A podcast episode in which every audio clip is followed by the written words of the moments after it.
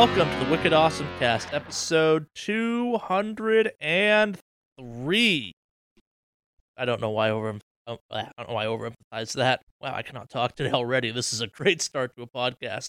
As always, I'm Mordak, aka Charlie, joined by Henry, aka Nomad Har, aka God, I'm blanking on the second aka for you right now, Henry. I do apologize. Kraken Zero. Kraken Kraken Zero? Zero. Fuck, I am out of it this morning. yeah, and Alex is Pierce Mave Online, motherfuckers. Mave Online motherfuckers. Yes, that's my name. Mave Online underscore motherfuckers. That's me. That would actually be a pretty okay gamer tag. It would be a good uh, riot game gamer tag, I'll say. Will they, let Shots you, fired. will they let you do that? No, it just seems like something they would allow for a while. Probably. Well, it seems like the type of name a edge lord on you know League of Legends would use. Yeah, maybe. I don't keep up with the naming conventions of League are these days. I assume like everything there's some type of like trend of like here was like okay we're we're out of you trying to name ourselves after the characters we made we're now into like fruit.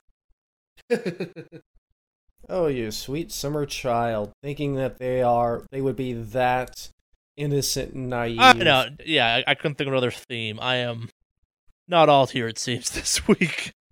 no, I, I think we're okay. Fair. Either of you do anything fun in the video game space you want to talk about before we do news? Because I didn't get up much this week. I, I I do have a question for our listener base, but that can wait.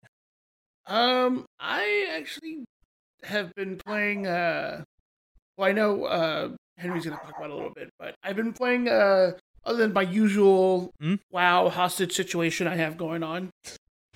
Um, I've been playing a lot more Smite recently, which is kind of Hmm. nice. I, I hadn't played it in a while, so I've just been doing a little bit, little bit more and more. And um, this week I really kind of pushed the grind on KOF All Star on mobile. Which, yes, I know it's mobile, but yes, I was gonna say it's a mobile game. It's all grind.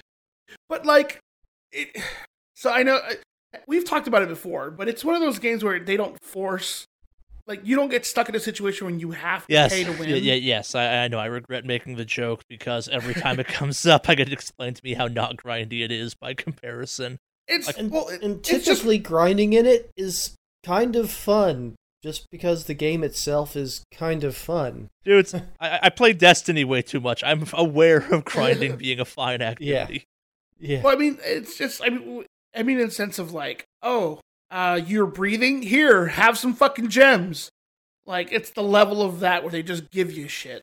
Yeah, So- I've I like doubled the amount of gems I had before in a day, and I had a thousand gems to start with to start the day with.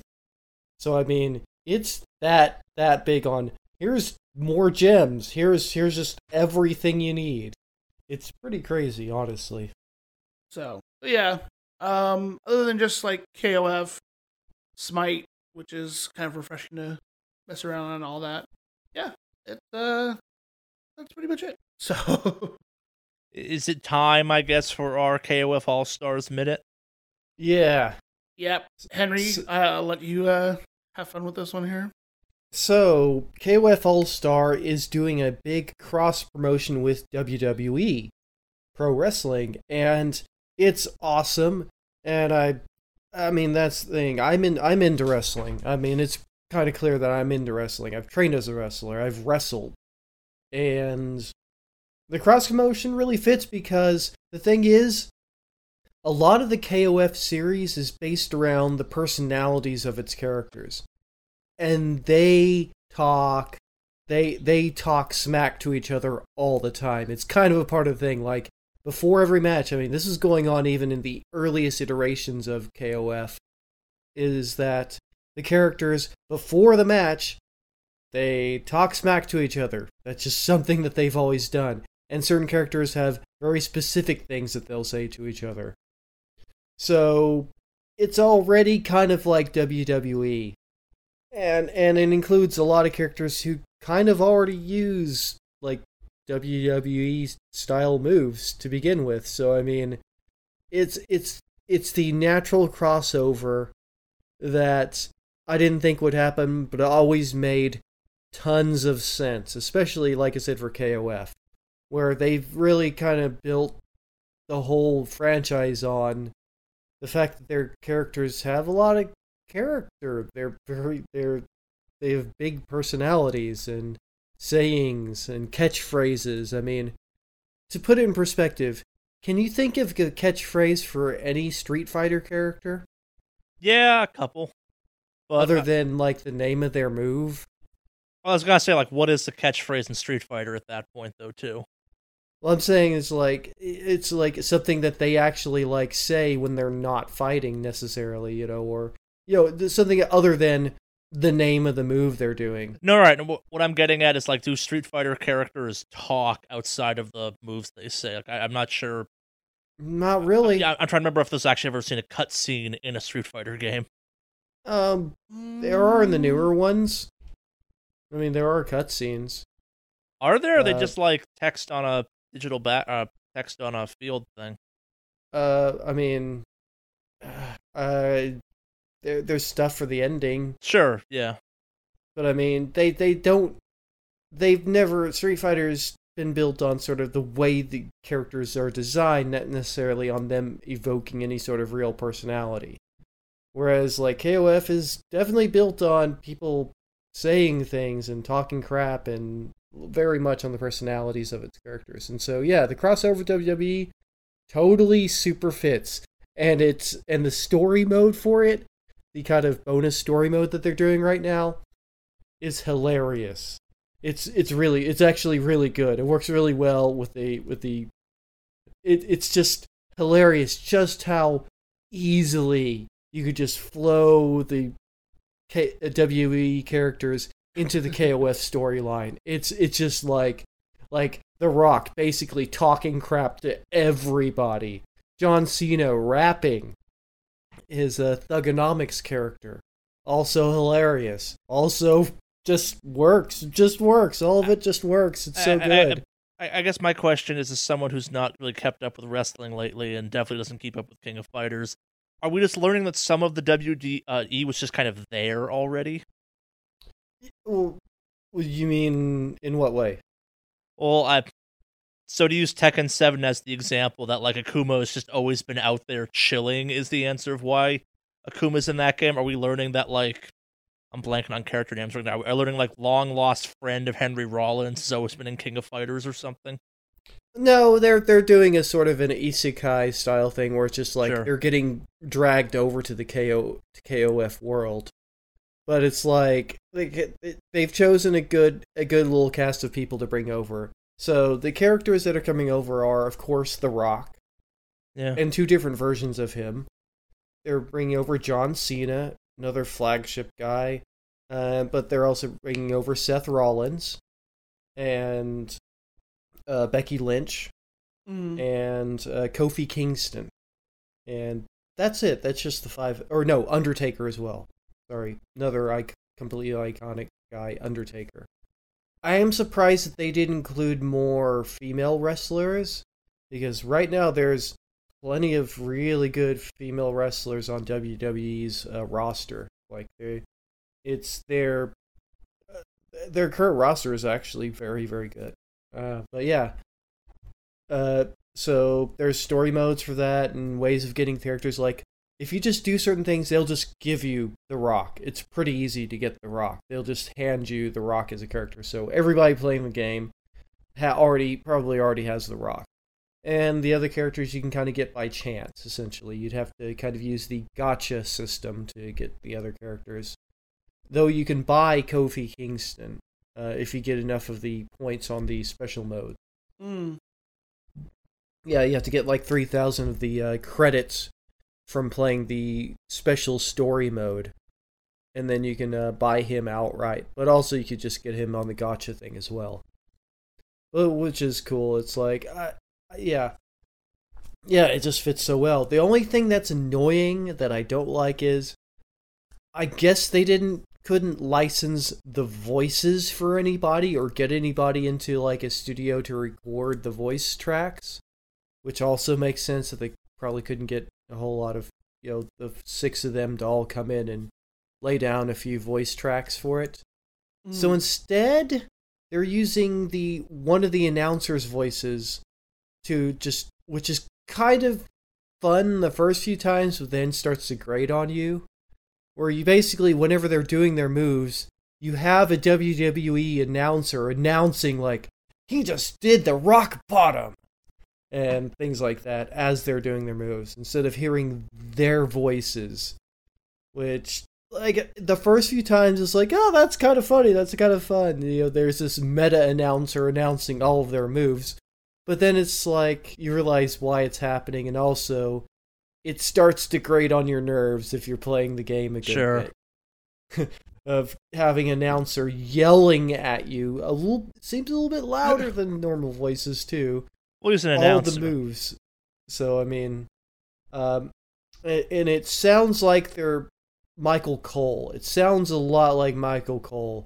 I wouldn't be surprised if they did actually manage to just get him to come into a booth and record some stuff. Um, it, it, if it if it isn't him, it's somebody that sounds a lot like him. Michael Sure. Cole is kind of one of their longtime famous like current I guess I asked uh, the question: Is that a good thing or is that a bad thing? Um, well, using him is probably a good thing because he's probably he's kind of been a staple for them for a while now, Sure. and he's a current staple for them. Uh, but yeah, like I said, does start to grate on you. Also, hilariously, John Cena seems to be breaking the game because he's John Cena. I Well, guess. and no one can see him to counterattack. So Yeah, it's like, oh, I've been doing the roulette for him. Why is this roulette wheel just blank? Have a bunch of blank spots. But no, he's straight up breaking the versus matches. Like they'll just start out and it's an instant KO. like seriously, like you'll just start the match and instantly the other character's KO'd. You just automatically win with John Cena. so something weird's going on. I think it has something to do with his intro, probably like every as i said kind of like wwe every time you start any of the game modes you get a little intro thing with a character. Uh, his seems to be breaking the game at the moment but uh so if you get john cena expect some instant wins. So that's a thing but yeah uh yeah but other than that i uh now to get into destiny 2 corner uh, you want to so talk about Guardian- that statue? Oh yeah, that little the tiny, tiny little Titan statue. It's like, well, it was just as underwhelming as the whole game mode was. You know what the funnier part of that whole thing is? The warlock and the hunter symbol are also on there, so I'm kind of convinced they would just change the coloring for the other ones. yeah, it's kind of yep, yeah. It's about what I expected out of it, to be honest. Uh, outside of that, there is a the new thing that's going on right now, which is a new quest line for uh, they've already done somebody of course did data mining and it's for a new exotic Is it an exotic or is it? No it's first an exotic for a a uh, a, destiny 1 exotic Oh, oh no, I, no, no. So Fellwinter's Lie is not an exotic. oh it isn't Uh, it's- so Destiny One Fellwinter's Lie, and so this is kind of to put my uh old man historian Destiny hat on. Is the, the original, the true Fellwinter's Lie, is the most powerful gun to have ever happened in Destiny. So powerful, it had certain perks like removed altogether from its pool because it was possible to make a Fellwinter's Lie shotgun that could one shot you at like sniper ranges. yeah it has I- a, it has a different scattering pattern or a very Shot different scattering package. pattern yeah I yeah, and that was part of the problem. Like it was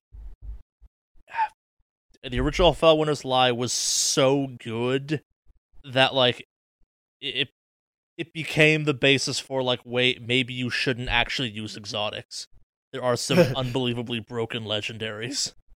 but the new one isn't going to be I don't know if it's going to be or not. I, it's I don't think that they would make a whole quest line for a legendary. all the pinnacle weapons are technically quest lines, and those aren't exotics. True, but I don't think they would make one that requires what this one requires because holy crap. Yeah, I'll just get into that. I don't So- disagree with you. uh, I will just bring up that like Revoker and Luna's Howl have incredibly shitty quest lines. But oh yeah, yeah, some of the yeah, definitely. But yeah, so what this one requires is all right. So we've already talked about this. I who likes the Seraph Tower events? I don't think anybody No. does. Even I won't defend them as a fun activity. so the newest quest line is requiring like well all players across uh, at least across the platform i assume to do 9 million seraph tower events exact number 9 million Sel- seraph tower events and the response to it was so kind of like what the fuck that they went back and said, "All right, we're gonna tweak it some. Like if you play it on the weekend, it it goes ten times as fast. Yeah, and I think and if you play it during was the week, it's like two five times. Yeah, it was it. Well, so and it's not. yeah, I guess like some things worth noting. It's not per completion. It's per guardian that Yeah. completes an event. So if like five of you do it, that's five completions, which is good, but still- still, yeah, It's this is you know I reiterate, this is not a an event thing that anybody likes. yeah. The Seraph Towers are the least fun thing I've done so far. I haven't played Trials of Osiris, so I can't speak to that. But Trials is its own fun. problem. but the Seraph Towers are not fun because you can be in there with, you know, six of you, like five good, solid players, and you still fail to finish it because Yeah. sometimes that just happens. Like, you typically will need like seven or eight people playing at the same time, and good luck getting seven or eight people wanting to actually play that fucking Oh yeah, no, they suck. Yeah, because it's just not fun. It's drudgery. It's it's uh, it, it's somehow generally I enjoy playing Destiny 2. There's a, just a lot of fun to it and just those things are just annoying because uh, the, you grab these basically power pellets to throw at the towers to power them up, but they the thing you're the t- thing you're targeting is moving. Every time somebody hits it, it moves closer to the tower. So if somebody managed to, to throw it kind of at the same time and hits and it hits first, yours will just whiff. You'll just miss it. Yeah, the, and if um, you miss it, it blows up and you can't use it again. No, and I think like the the most telling thing I can say on this one is someone figured out that if you hit it with um God, what's it called? Uh, the the push shotgun that's name's eluding me right now. Um, not graviton lance. Um, Oh, the uh oh yeah, yeah, yeah, tractor cannon. tractor cannon. It got the number of balls you had to hit the thing down with by one. Like that's how much people hated this event. Where it's like, okay, there has to be some way of making this suck a little bit less. Hmm. Then they fixed that exploit for after a certain point, but for a while that was like the strat. Somebody just smacking it with the tractor cannon over Yeah. and over again. Oh great. Yeah. Well, Yes, but yeah, The tractor cannon applies a debuff, and like it was the debuff the ball to make it so it required one Oh. less things to hit it. Oh, wow. Yeah, That's the fact that people were willing to just literally try every gun on that thing, obviously, to see if anything made any, and then measure to see if it helped. yep. Just goes to show you how much people hate this fucking game mode. But yep. Or this public event, as it were. But yeah, nine million times. Did they. Do they never look at any feedback on anything? I guess they do after the fact. But I mean, how could they have put that out and expect that it would be received well? When the Seraph Towers themselves have not been received well. I mean, they should have just looked at the per weekly numbers. I don't know if that's actually kept or anything of like how many people that actually take part in it per week. They probably should have taken a close look at that and been like, yeah, 9 million. Nobody's ever going to want to do 9 million.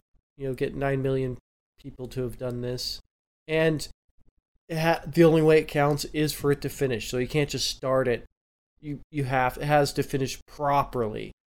I think it's it's one of those ones where you want to take up till the end of the season or as late into the season as it is. You throw a number at it, and in the past, the Destiny community's done some just dumb stuff in the amount of time they've had, kind of thing. Like I, Oh, people are grinding it out this weekend just to get Yeah. it done. Oh yeah, I, uh, I, I'm not saying the nine million was not a bad number to start with, but I get how they get to that number at least a little bit. Yeah. Yeah. So last I looked, last night, they already had done the number required for the EDZ Seraph Tower, yeah, and they had the moon moon up to eighty percent. Uh, but IO was still only like ten Yeah, percent. Io's the hardest of the three of them too. Yep, and I think that's why that one's getting pushed to last. Everybody's just work because that's the order there are in the when they're listed is EDZ, Moon, and IO. And yep, the IO one is a little more pain in the ass because uh, the Red Legion is a little bit more pain in the ass to deal with. They're showing up in the EDZ one now. Hmm. I didn't know you. Could, I didn't know that could happen until I was playing it a little bit. I think like Thursday, and it was like, huh, okay, didn't know this was a thing. But yeah, they're a little more just because they they can put up the big giant Yep. shields. And drop and pods. in- yeah, and drop pods. So unless you're using the uh, a weapon that can, eh, which there are weapon perks right now, weapon that can cut through the shielding, then yeah, that's that's uh, the, the I can see why maybe the IO one is a little more pain. yeah, Is that the IO one definitely has is is mostly Red Legion. yeah. I fully admit I'm riding the community to uh, Fellwinter's Lie at this point. I'm like, nah, they'll get it done. I've taken part in a few of them and just like had there again like had it fail and just everybody's just like if you can see dejection in a character model in Destiny 2, that's definitely what I was seeing. No, I get it. I definitely get it. Uh, but yeah, I guess I mean I've been still playing War of the Visions, Final Fantasy, Brave Exvius, and oh god, it's just there's just so many. I kind of don't want to play it because there's just everything has levels. Everything in the game has levels. Levels have levels. It's just it's just an infinite, infinite. It's levels all the way down. There's just too too many different types of items, like classes of items you need for each of the levels too. That's the thing is like if they all use like one or two different things, but they it, there's just like fifth. I'm gonna say right now there's at least 50, 50 different types of items that you need to level the characters and their items and their cards and their summons. It's and their weapons and their armor and their items. It's it's just too much. They need to simplify that. They really need to simplify that. Like KOF All Star also has different a few different types of leveling, but it, it's nothing compared to War of the Visions, Final Fantasy Brave Exvius. It's just it's over the top. But anyway, that's that was that was my gaming for the week. Uh, I am curious, Alex, how are you enjoying the WWE crossover? I mean, it kind of brought you back into it, right? Uh, I was playing just a little bit before it 'cause I guess somehow they had a returning event I accidentally walked into Hmm. kind of situation. So I got that. Uh, he looks like stone colored Akuma Mukai or something like Oh that. Oh yeah, uh, uh, yeah. Uh, I know who you're talking about. He can turn Yeah. people to stone. Yeah. So uh, he's fun on my team. Um, but yeah, I mean, it, it's like I said, I, I jumped back on. They made some changes, which is nice. Mhm. Um, they did fix a bug which was bothering the shit out of me, which was What's there was that? if you had any kind of red currency enough to do a summon, the summon clip would always be indicated like, "Hey, you can do a summon."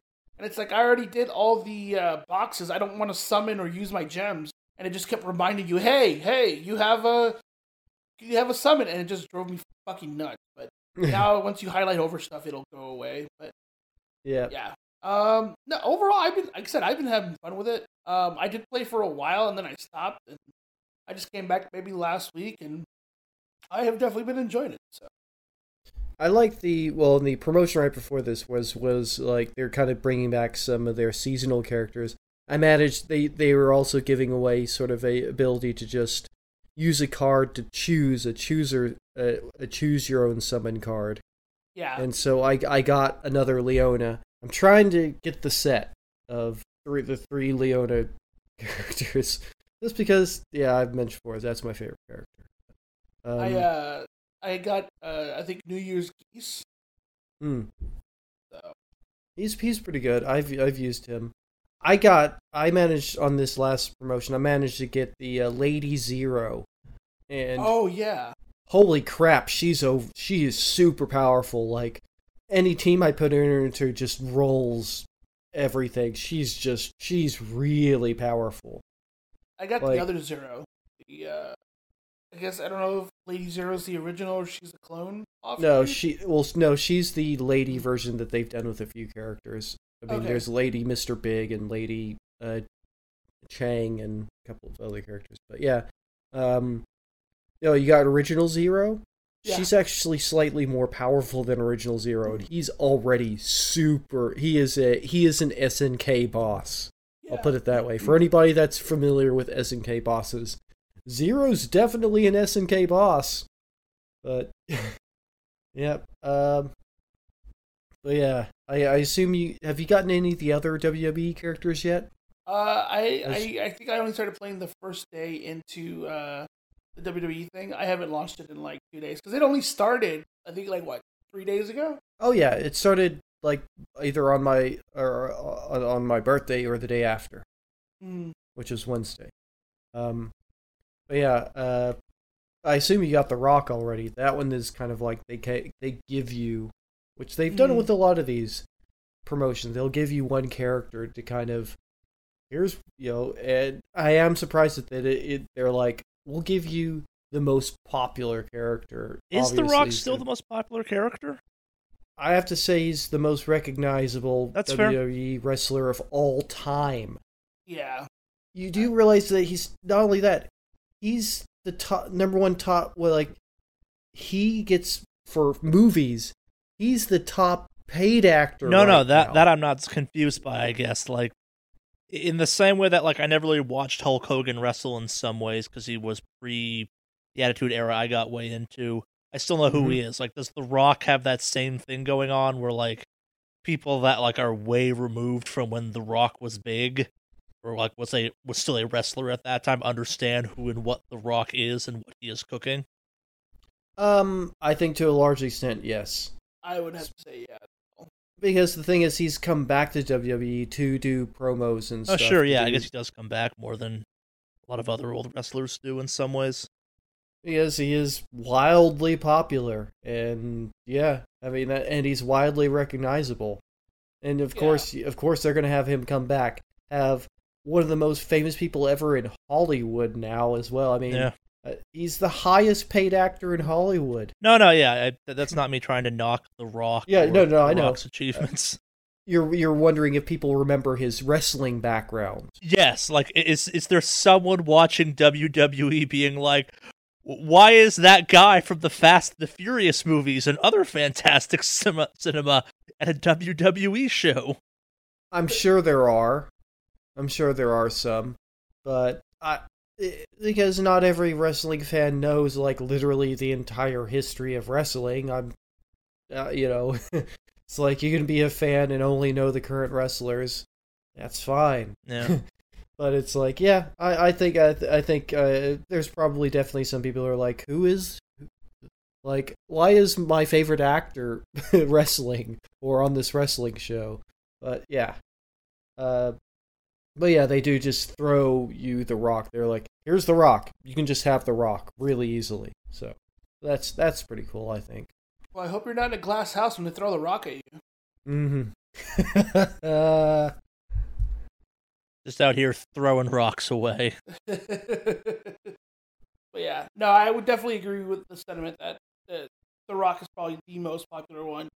Um, the only other ones I would think are probably as recognizable or close to it would be Stone Cold Steve Austin and The Undertaker, just Yeah. because their lore is so well entrenched in that. Like, and they have an iconic kind of like character. if will.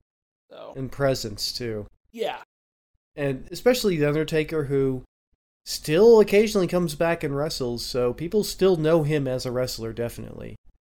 Mm-hmm. Um, but yeah, and he just has uh, you know the very iconic sort of several different looks, and you know it's just yeah, he's the Undertaker, the very large dude with red hair.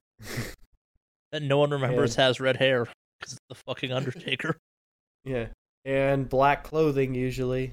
He sits And, up yep. real good. Yep. He does the no pupils thing real good too. Mm. Yep. but before I go on and on about wrestling, I guess. Yeah. the time for my question for our fans. Sure. yeah.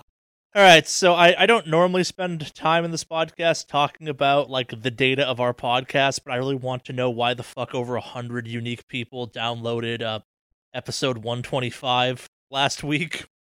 Uh Which episode is 125? more disturbing than Big Dick Lizard Man.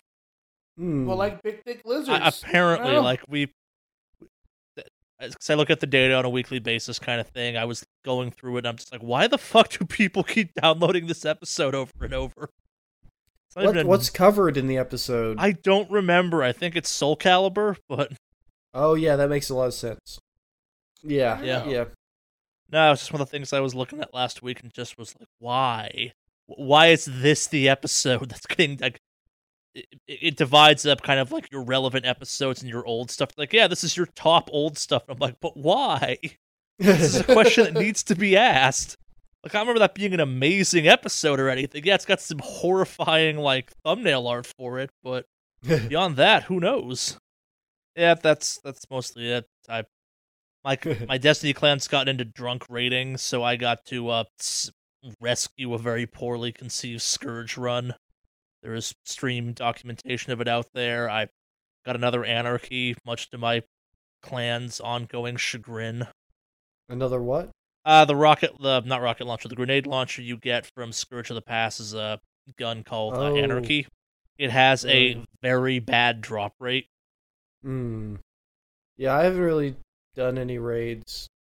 Scourge of the Past is one of the Leviathan raids, right? Or not Leviathan, No. Um uh, uh there's Leviathan, Eater of Worlds, and Spire of Stars are the Leviathan kind of quotation mark raids.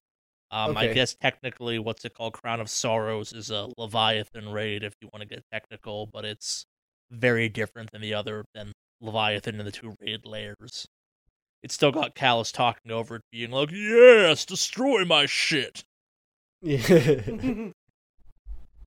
Nah, Scourge is the um Black Armory raid where you go and fight Metal Gear.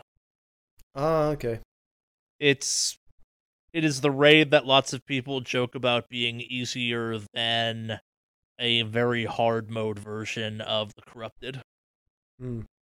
Yeah, it's possible to get through that raid in like 40 minutes if you're a real MLG pro about it. Hmm. Yeah, for raids, that's fairly short. Yeah, I, I reality at this point in time, most Destiny raids take between like an hour and two hours to get through. Like if it's an experienced raid team, you can typically bang out a raid in ninety minutes, give or take. Some take longer, some don't. Like it's and it's almost exclusively the final encounter seems to be the choke point for most raids. Like, uh, Scourge, my uh, my clan can definitely get done in like 40, 50 minutes if we really push. Uh, uh Wish, uh, last wish we probably can get done in about two hours if we don't fuck it up too badly. Garden's still a crapshoot. Leviathan, either it goes great or it goes terribly. yeah, I have yet to do any raids. I'm not. A, I'm in a kind of filthy casuals clan, and so it's like people are on and off, and just like With the freeness that is Stadia, I was kind of contemplating to see if I could get some of my clan to just like, so we could say we rated on Stadia just because we all can play Stadia right now and cross save exists. Like, just be like, yeah, we're rating on Stadia because we can. Could probably do Scourge. I will let you know if we wind up doing something along those lines. Could be fun. But yeah, I have I have not done any of the raids as of yet because yeah, I just don't really have any. I'm in a very much a casuals clan, No, no, I was gonna say like is people if, are on sometimes and sometimes not, and rarely I've seen more than I've rarely seen more than three or four of us on at the same time. That's how much of a filthy casuals clan it is. that's fair. I was gonna make the offer if you guys want me to Sherpa a raid for you, I could, but That would be fun. yeah, I mean, let me know. That is one that, that's certain raids I can definitely do that for. Could make fun content. It- yes, if if you I want to see I can't the remember Hmm? if any of my uh, exotics that I have still any of them require a raid or not. No, remember. um Do any of the exotics require a raid? several um to get Acrius you need to do Leviathan. You um Divinity requires a garden of uh, a garden of salvation, which that one I can't Sherpa. Um, no, that one is you need six full people. yeah, you, that's a raid. You need six people for a raid. Mhm. Yeah. There's also the Rat King, right? That's also That's a nightfall. That does not require a raid. really. I could have sworn the last part of it is the raid that you have. No, that's um you have to do a nightfall fast enough with someone else in your party that has Oh, gun. Okay. Gotcha. Yeah. For what? For which gun? Rat King. Rat King. Uh there is a Rat King strat for Leviathan, but that's a whole separate nightmare. Mm. Hmm. Yeah. Uh. Yeah. There's. Yeah. The Garden of Salvation one is the one where you have to kind of connect these lasers together. Am I talking about the right one? Yeah, there are yeah, That one's real weird. Divinity's Quest is weird. Yeah, it's very time consuming. Like it can add an extra hour to doing uh garden run. Yeah, I haven't even bothered to do the the the one to get the exotic for Whisper, which you have to do the heroic version of the thing you did. Oh yeah, the catalyst. Yeah, I was gonna say, thought I ran you through that once or something. Oh yeah. Yeah. not not the catalyst Yeah. thing because that one's a pain. Oh yeah, I have not managed. I've I've gotten close to doing it on my own, but uh, that's pain. I was just like, I don't really need the catalyst. I have Darcy. I've gotten D.A.R.C.I.'s catalyst. yeah. and- so and that's the thing. Like it's not to speak ill of Whisper, but like we're not even using Whisper for Scourge. We're using D.A.R.C.I. for that because it does quite well with that. Yeah, yeah. I uh, managed to finish off the ca- catalyst for D.A.R.C.I. because I don't really use sniper rifles that often, so I only no one should because they got nerfed into the goddamn ground. Mm-hmm. But yeah, I got. I finally finished off the catalyst on that, and it does make the gun more effective. Yeah. definitely. D.A.R.C.I.'s a great gun anyway. I just like the idea of it. It's literally a smart gun. Yeah.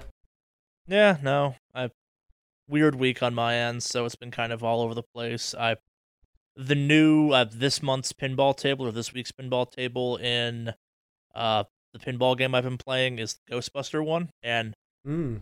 I now need to go look up whether or not that table had like magnets or something because there's a weird like ball whipping mechanic in that thing. I think's kind of neat.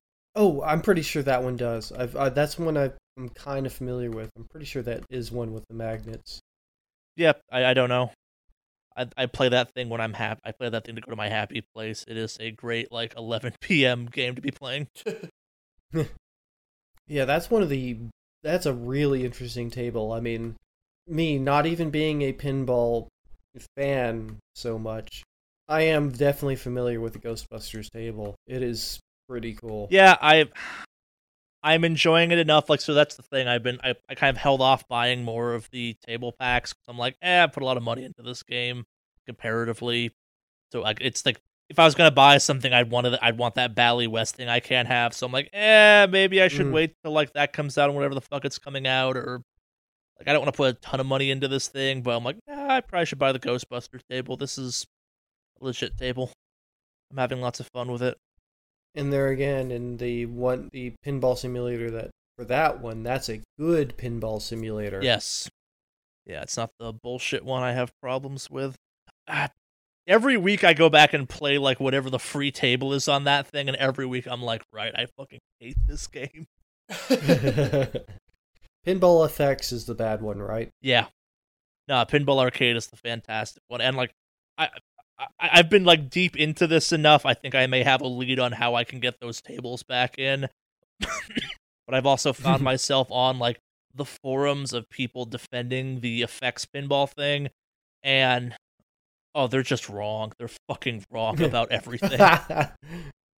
and I I love the fact that like the same group of people like me that are out there, they're like, okay, if you have this license, fucking do something with it already. Like, put those tables back out there. If like if you're gonna take them out of the other game, we don't care. We just want to play those goddamn tables. Please bring them back. But they're not, so we're having a lot of fun, like being petty about what color uh, the fake um carpet in their like virtual arcade is and shit like that. Like you know Hmm. that they have hardwood in pinball arcade. You have this shitty bullshit looking hard to look at carpet here. We know which game is better 'cause it's got a better fake uh, floor. Yeah, I, it's interesting. Like two years later, people are still divisively, and I think deservedly so, like pissed off about that. Like, it's it's not fair to review bomb the game because they lost the license, but like people are, like people to this day, I think are still like call like this game used to be great, then they lost a license and now it sucks, and I'm like, the game did not get worse, but I get how you got here. Like, man, I wish I could legit play Black Knight right now too. Yeah, I know. I am also the angry. Yeah. That's it for my end, though. Nothing really super noteworthy to talk about. I built a table.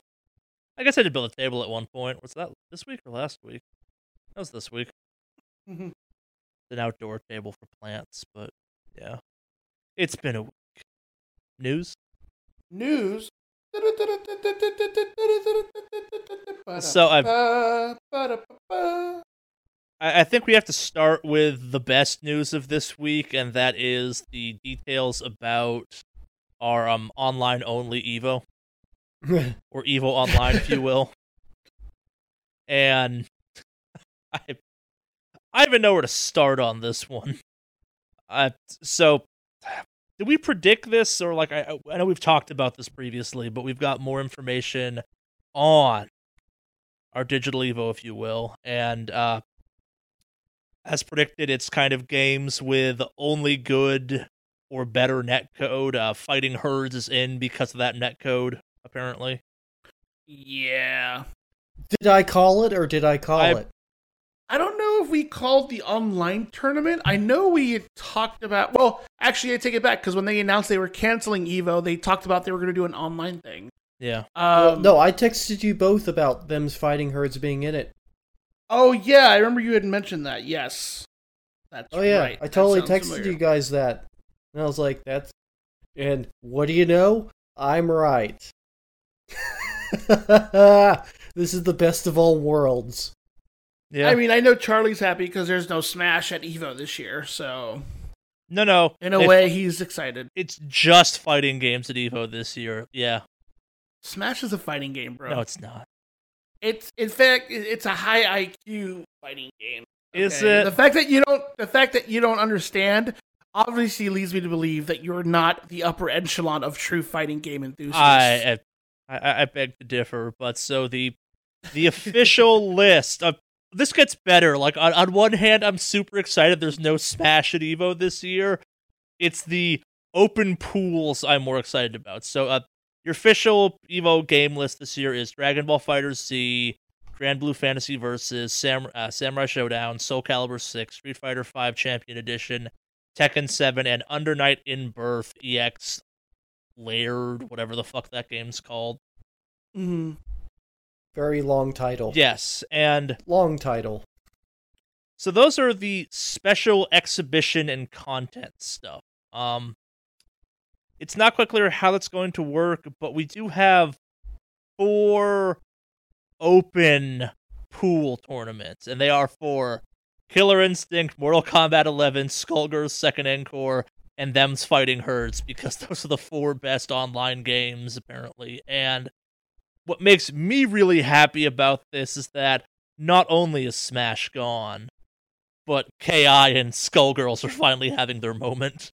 And Oh Right. yeah. Well, I mean, Ki has had their moment before. Skullgirls, I think this is the first time actually being on the Evo Yeah. roster, right? Yeah, no, yeah, yes, Yeah. and I, I'm not taking away that moment from Skullgirls, but I'm mostly excited that Ki is back because that game went away, but from Evo, but the community for that game has still been way too goddamn strong. So open digital pools for that could be fucking amazing. Yo, yeah, I think it'll be extremely competitive. I mean, like, them's fighting herds only recently came out Yeah. of their their early access, so it's only really been fully finished recently. Yep. Um, so to a certain extent, there's still going to be a lot of players still kind of feeling it out. I may enter that, to be honest. Yeah. Um, I, I am a little disappointed that the Power Rangers game didn't come out, but I was listening to some reasons Hmm. why. Um, It's and a it probably licensing has to do with potentially. Yeah. yes, it's a licensing thing because some countries don't have uh, access to buy the game, so you wouldn't be able you wouldn't be able to do like a quote unquote world tournament Yeah. if there are people who can't even buy the game to play it online. So, which Yeah. makes sense, but um, I've been guessing if that wasn't a thing, we'd probably see uh, the Power Rangers fighting game on there. Yeah. But yeah, but we got them's fighting herds.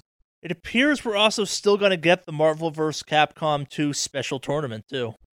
Mm-hmm. Yeah, it looks like they're gonna. Uh, does that have good net code? So no, and there is a theory about this where like there are ways you could via social distancing and a shit ton of like extension cables and stuff potentially have the ability to do like local fighting game tournament while still like it's why they're not open pools. Like you, you basically make an invitational only thing and just do like top 16s or something in a like Mhm. super spread out kind of way. Like most um fighting sticks connect to the consoles now via USB just slap some USB extenders on there at that point or something silly. Yeah, and have like two separate TVs or something. Uh, It's not clear how they're going to do that. There's been a bunch of theories about how it may or may not work, but any Evo that features not just KI but also uh, Skullgirls as like main event open pool things is something I want to watch. Mm. yeah. The Skullgirls one I think will be very good because that game has been out for a minute now, yeah, same with KI. and so yeah, both of those have some very competitive players playing in it. Some very excellent competitive players. So Yeah. Those might actually we might see some really exciting matches in those. I'm excited. Well, this this is going to be the first Evo in a very long time that I've actually been interested in watching. Yeah, it's weird. Like to get Skullgirl, like as, as as much as me and like Alex were kind of talking, like maybe this is finally the Evo we go to because Marvel vs. Capcom. Not going and seeing that is made a little bit better by the fact that Skullgirls and Ki are in it. I'm like, Yeah. fuck yes, two games I actually like watching, Yeah. and also the conspiracy to kick Smash out of Evo is finally complete. I will say one thing's interesting about this whole thing is um, they're not gonna just do everything at once. They're Yeah. actually that's one of the things that I I, I I don't know if we mentioned it yet. No, we're gonna get to it. So Evo is now five weekends. So starting July fourth to fifth weekend, and then running through to August second. The weekends will be for Evo essentially. It's not there's no official schedule. I don't think of what event is on what weekend, but you're getting an entire month of Evo kind of, which in its own way is kind of cool. That is kind of neat. I mean, you get five weekends of fighting game tournament stuff with no Smash. I mean, it, it's literally the FGC's dream come true, or Yeah. at least Kappa subreddit dream come true. So As as much as I enjoy seeing the Smash community upset, I do feel bad, but also not that bad.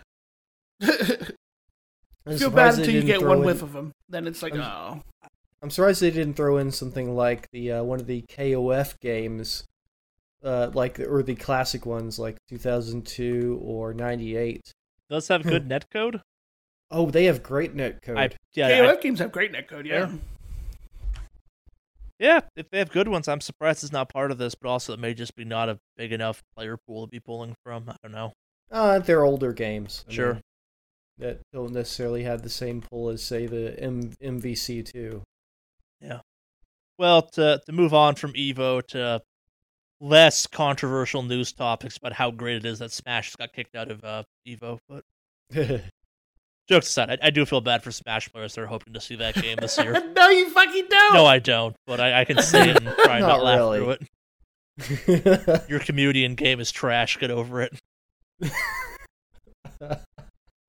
uh, We've tolerated your scum presence long enough. Get the fuck out of the FGC.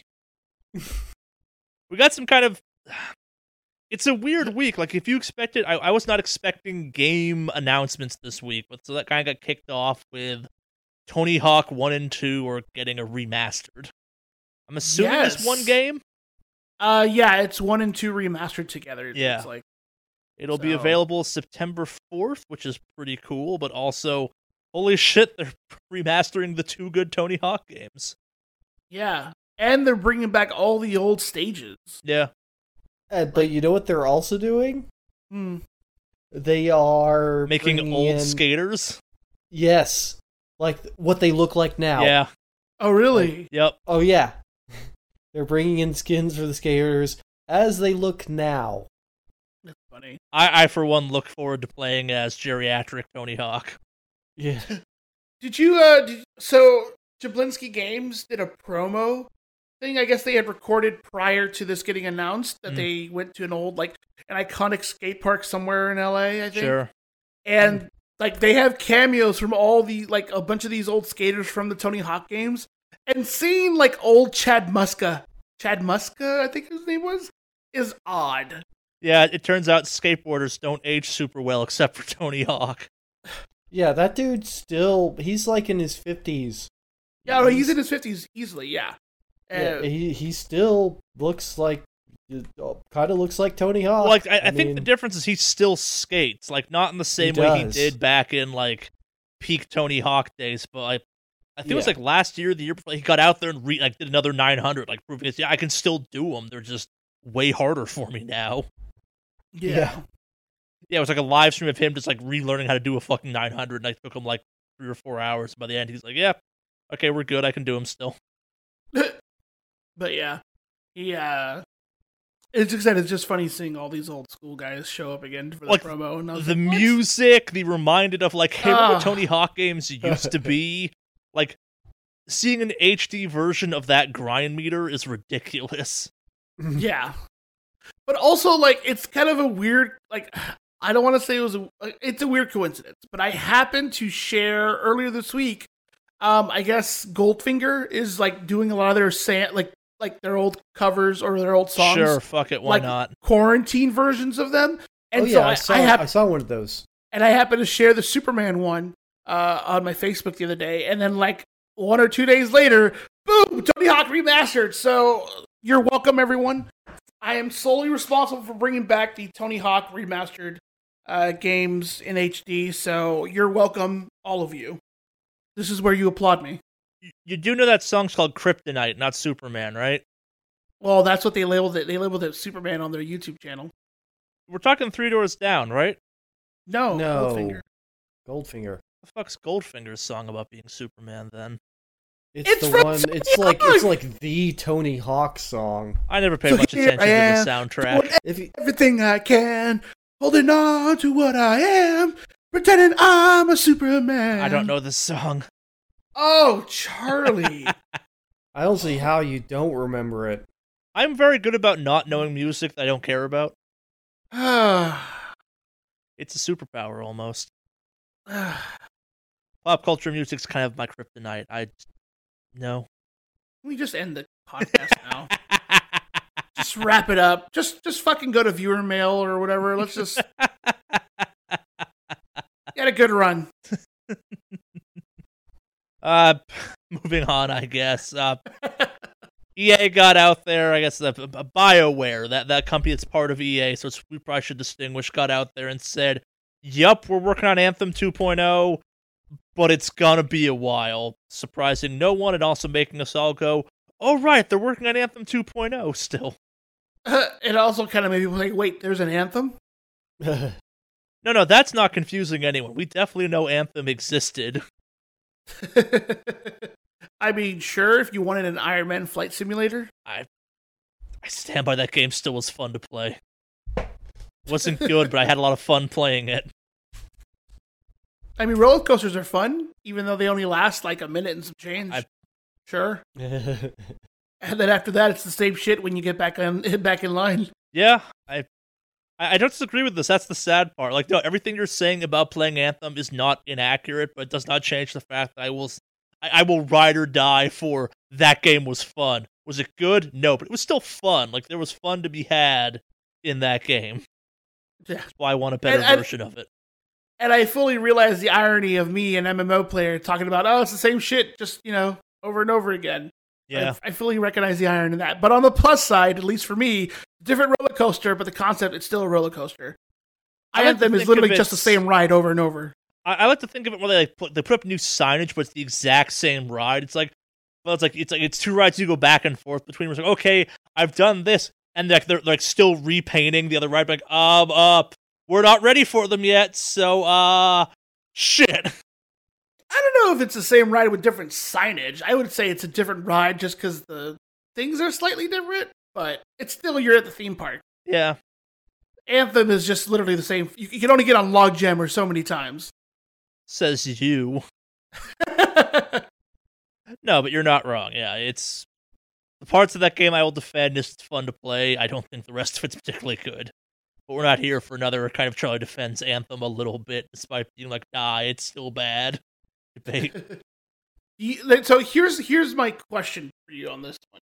So we know like No Man's Sky had a fucking disaster of a launch and it was a disaster for a while. But now No Man's Sky has definitely redeemed itself and earned a couple of awards. Post its release, it did take some time. Do you think Anthem will have the same like climactic turn in its design, or do you think it's just gonna flounder? Who knows? I I have faith a thing uh, we will get a new anthem at some point. How that happens and how screwed anthem players feel by it, I will never have an answer to. Like I mean, we saw. I mean, you know, with Final Fantasy Online, it was complete. They just completely remade it, made it into a very good MMO. Oh, yeah, it's, it's- not, it's yeah. not impossible. Oh, yeah, no, I, I think it's one of those ones where the things you would fix about Anthem are on paper very achievable things hypothetically. Like it's Hmm. Anthem is the antithesis of a game where like it's the man, the stuff you got right is really good and could totally be like this groundbreaking thing for an MMO style game. The issue is the rest of it around that is kind of hot busted trash that like feels very rushed. Like again, like the second to second gameplay of Anthem is fantastic. Like it has that same Destiny shoots good thing going on where it's like, yeah, no, playing this game is defendably fun. It's the oh, I gotta go kill a thousand of these like the Seraph Tower situation feels right at home for an Anthem event, if you will. Like, oh, do this. It's like, but why? Hmm. Yeah, it's like the Seraph Tower events don't make the shooting in Destiny feel any worse. You just feel bad about what you're doing to justify that shooting. It's it's just like, no, I don't want to be shooting these things for this reason.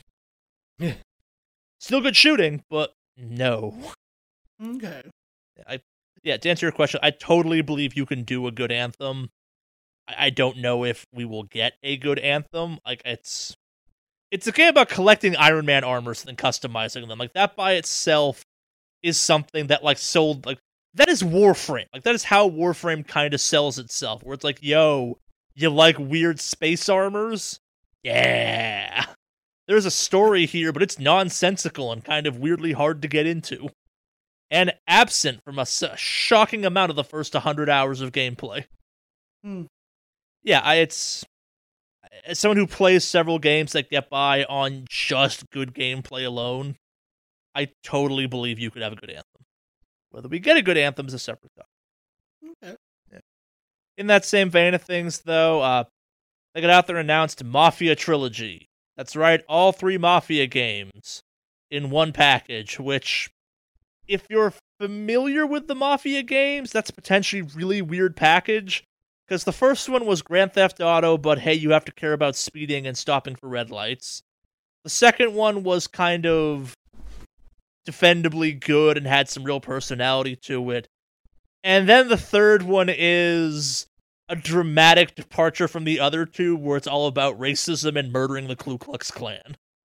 It's good Okay. still, but I it definitely has a like one of these things is not like the other.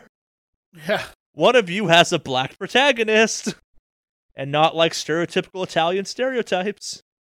Well, it does, but you're not playing as them. Mhm. I don't know. I thought the sec, I thought the second and third one in that franchise were fucking fantastic games, and Mm. they want to remaster them. Power to them. That first Yeah, one, I think, is gonna be an interesting ordeal. Screens they've released, they they look really good. Yeah. They look nice. Oh, that's the thing too. Like Mafia Three was a good looking game. Like that game had fire. That did fire well. Like, that's a recent enough game. It had some real open world bullshit going on in a good way. I. It was a nice game. Yeah, I. I only stopped playing it because it's like very much a territory control where it, it it's open world. Go do stuff. You re- level up your control of a territory, then go kill someone. Which, at the time, that was every open world game, and I wasn't Mm. feeling it. But yeah, no, I that that third Mafia game alone, if you've not played it, is reason enough to potentially pick this up because it's a hell of a game. You get to throw people to alligators. Is all you really want, and involving like voodoo hand grenades, but that's a whole separate topic. Where to next? Uh, Apex Legends, a game that we don't talk about much, but we talked about enough. It felt like justified bringing this up. Got up there and announced season five, new character Loba, but also more importantly, single player mode, or I guess not PvP mode. I guess it's more accurate. Huh. Yeah, Interesting. That's- yeah, PVE mode. That's probably the more accurate description of it. So what the fuck is the PvP PvE mode? You just It's you just fight AI? Like what? This is a battle royale game. What's my brain is ah. Okay. Well, I mean, it is an original franchise, so they can get away with like kind of adding new stuff. I could see this working out. I don't know if it's gonna just kind of turn into an interesting Borderlands esque situation. Well, Well, they have like that's abilities the thing. and such. I think that's the thing. Like you have the situation where Borderlands 3 came out and now that you can buy Borderlands on a platform, you'd expect to hear a lot of people being like, fuck yeah, Borderlands. But I, I don't think Borderlands 3 is that good a game in all things. Like Mm. I didn't bother completing it because I got bored playing it. And I think there is a world where you're looking at that and you go, okay, cool. What if we did just give you a game that was about weapon customization, a la the way the battle royales are, and like give you like, okay, you have the main backbone that is the PvP battle royale mode, but hey, Fortnite did a real good job of pivoting into just not one thing. And like, could we get people to play Apex that maybe don't care about Apex if it's just a PvP game? Like, hell, I might check Apex out again when they add this. if Yeah. it's not already out. I probably, I probably will myself now. Yeah. Actually. I probably won't. Yeah. Yeah. Well, it sounds like you quit Borderlands because you became Boredlands because you were bored of it. That was too much of a stretch even for you, man. I I, I appreciate No. the extra long hike No. you took to get there, but the destination was not worth the mile and a half through brambles and over a cliff. No, I always own up to these. Like I, I I'm running with this one. Boredlands. Yeah. Uh huh. Yeah. Although I, I'm interested, I'm interested to see what the uh the PVE mode is. I guess Well, they have a blog that talks about it in details, but and they're adding like quests and stuff like that to it too. Like it's a this is a pretty uh, uh, kind of expansive thing that have has. I'm curious about this. Like, if this Yeah. is like if if this is how I get my beloved Titanfall three, but like, hey, we're starting off as a multiplayer game, but then we'll add in the single player later. I'd be okay with that. okay. Yeah. I, if you want to add Titanfall 3 to Apex, I'll play the shit out of the Titanfall 3 part of Apex. Oh, Just dude, throwing that one out should- now. They should do like a was it um just kind of like how you have KOF and WWE. They should add a Titanfall X Apex Legends kind of cross connection event or something. shared universe, so it's like wouldn't even be a cross. It's just like fucking add Titans to the game. well, I mean, in a battle royale, that might be weird because Fortnite did add some Titan esque things, and people got really fucking mad. I think it was one of the least played seasons uh, when they started adding. Stuff yeah, you're right. game. Just add the fucking pilot from Titanfall that I can wall run in, and I'll be fine. yeah, I'm I'm still mad about that fucking trailer from the Xbox X event, where just it's like like oh look, it's like oh it looks like Titanfall. It's not. There's swords, and swords make every game suck. look at that slow sword action. Swords are good in Destiny too, though. Yeah, but They're also third person. I guess maybe what I meant to say is like first person swords are bad. Mm. Because we're on the topic of competitive games, Valorant got out there and banned 8,873 cheaters from a beta. Good. Wow. It's just. Why are people that desperate to cheat? Clout. it's the same reason. it's the same reason you have dumbasses who do shit like st- run over or stand over the fucking poppies at the fields for the fucking Instagram. It's the clout. well, it's th- to me. It's just like it's a. It would feel very hollow to cheat my way to victory. It's like you didn't really win. You, not really. You, you kind. Uh, it's like it's just the most hollow. f- Uh, like, all right, I can get kind of get cheating on a single player game where it's like I can't get past this level. I'm gonna use some sort of a cheat. When you're playing competitively, it just means that you can't win on your own merits. It's yeah, I I, see, I would see that as ego deflating, and if you like can't you know hang you know hang with the good players because eh, I don't know the people that use cheats are people they're just I don't know I'm not sure how much you've run into the idea of the account recoveries in Destiny 2, but it's a bit of a problem, and it's part of what's making the whole trial situation extra bad. But uh, it's it's a weird topic. Like I got guys in my clan that have some weapons because they did account recoveries. Which is when you have someone else kind of do a thing for you. Oh yeah, I've, I I I I'm aware of that being a thing you can pay for. It's a service. Yeah, you can pay for somebody else to play your account and get that exotic or whatever you're trying yeah. to. Yeah, typically, it's pinnacle Mhm. weapons, but yeah, it's it's it's a bit of a problem. But what I was gonna get into, like I I spent a weird amount of time this week watching a variety of like investigatory documentaries into what the fuck is up with that, and it's like, yeah, no, um, it's a real market at this point. That whole system, like it's possible Yeah. to make some pretty decent money. But that's that's not even as much cheating as you're just getting a a very good player to play for you, which is a form of cheating. It's not Yeah. really you, but but that's less bad than using just using a program that just auto aims oh, for Oh yeah, you. no, I'm not saying it's any. I'm not saying it's worse, but I, in my mind, like at least like you're going through the, at least you're running more of a personal risk at that point. Cheating, like it's the account recovery stuff rubs me the wrong way because it causes other problems in the game. Like cheating is just cheating. It's like yeah, no, you're a shitty person for doing it, but I don't know. You'll get banned versus like getting the person that's the problem's not going to get banned in an account recovery situation. I guess is what I'm getting at. Like it's You mean if you paid for somebody to play and then they were like shitty or something, or like shitty to other people? Yeah. talking about, and then they get the account banned. yeah. That's a danger you would run with paying somebody to play for your account. Well, yeah, and it's it, but it's also one of those ones where like part of the tri- issue with trials right now is it's people doing recoveries and runs and stuff like that, which makes getting into it very hard. Where it's like, no, no, these are all low level based on their stat characters. They're just being played by someone that if they actually played this character for more than like a weekend would have like this would be matched better. And I don't know. Yeah, uh, I think both of them are the same kind of similar levels of Yeah. shittiness. No, and I, I think it's more like you, there's less cheating on the on the console side. The cheating is very rampant on the PC side of things.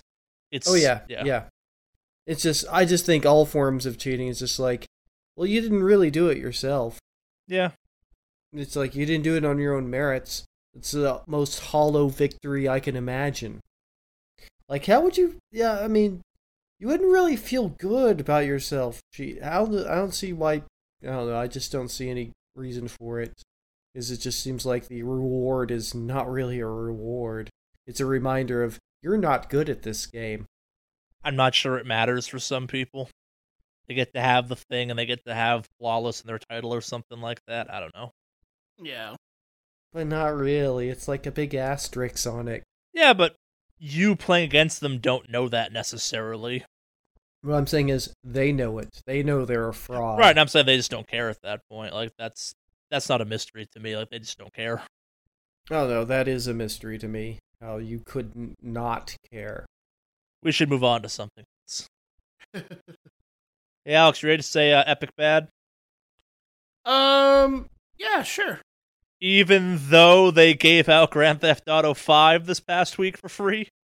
Yeah, have you seen the violence and the drug use in that game? Epic bad, clearly, giving that free to the kids. How could they? Did you see all the memes of people out there being like, maybe I misjudged you, Epic? oh, that's fucking great. All it took was bribes. Yeah. Simpletons. You weak willed individuals. Hold strong for Papa Gaben. God. But yeah. That's not actually the news I wanted to talk about. I just wanted to lead in with that because that that by itself isn't really news. The fact that uh, Fortnite will be waiting for you on the uh, Xbox X and the uh, PS5, that's the news from this week. So don't Yeah, worry, Fortnite's got you. Oh, good. Also, I like in the show notes it's written BX sex. I don't know how I misspelled it that badly. this has been a weird podcast episode. Yeah. but yeah, I'm glad Fortnite will be there. No, no, while while we're on the Epic topic and completely opposite ends of that spectrum, Epic got out there and said that uh, until you make a million bucks on your game, no royalties have to go to the Epic, have to go to the Unreal Engine. Oh, wow. That's Yeah. impressive. Yeah, and it, it kind of speaks uh, ties into what we've talked about before, which uh, recently before, which is the fact that many games don't end up making that much money. And hmm. and to, and to be honest, Epic's agreement all along has been pretty generous in that if you didn't want to pay their upfront fee to just buy it buy the Unreal Engine outright, it was 10%. You'd get 10% of your sales. Well, now you you don't pay any royalties until until after the first million, which is even more generous. But also, there again, it's like there it's making it even easier for smaller studios to try to get out there and make some money and at least cover their costs. So Well, and then on top of that, did either of you two watch the um, Unreal Engine tech demo they did for the PS5? yes, Uh, not yet, no. So it's track down the Vimeo version because the YouTube version's compressed and shitty by comparison. But holy shit! Like to show that off at the start of this week, then end that this week with oh, and by the way, we're making it even more accessible to, play, to use these systems than before. That's a pretty good strategy on their part. Yeah. he has to jump from one Sony thing to another, Sony got out there and officially announced that uh, Sony Studios is now a thing. Oh. Uh, kind of in the same way that uh, Xbox has branded a bunch of internal, what's the right phrase, studios into what's well, it, it's X- PlayStation Studios, not Sony Studios. Sorry, you're right. PlayStation Studios. My bad. That was Sony Hmm. Studios previously. Yeah, it was Sony Interactive Entertainment. Yeah, sorry. Yeah, they, they've rebranded that, but most of that just means this is the official kind of catch-all title for Naughty Dog, Santa Monica Game Studio, or Santa Monica Studios, Insomniac. Basically, everyone that Sony owns is now under one big umbrella, which is more just kind of corporate jargony speech, but does kind of sp- Yeah. it, it's it's almost a response back to Xbox doing the exact it's same. branding. Yeah. is what it is. It's branding. Mm. and it also kind of opens up the door for Sony games on not PS5, hypothetically. Oh, interesting. Well, it it makes the idea, it makes kind of that path forward a little bit more sensible, where it's not Guerrilla Games putting a game out on the PC. It's so it's a PlayStation Studios at that point. Mm. Basically, it's kind of a publishing angle in some ways. But we have a new umbrella for all the internal Sony studios. Yay for corporate jargon speak. When do we get PlayStation All Stars 2, though?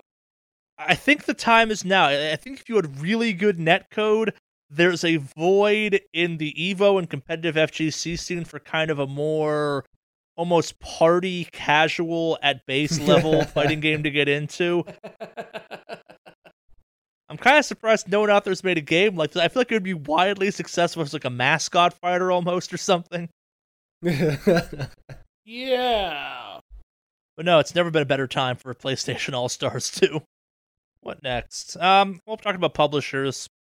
Uh, Humble Indie Publishing is now just Humble Games.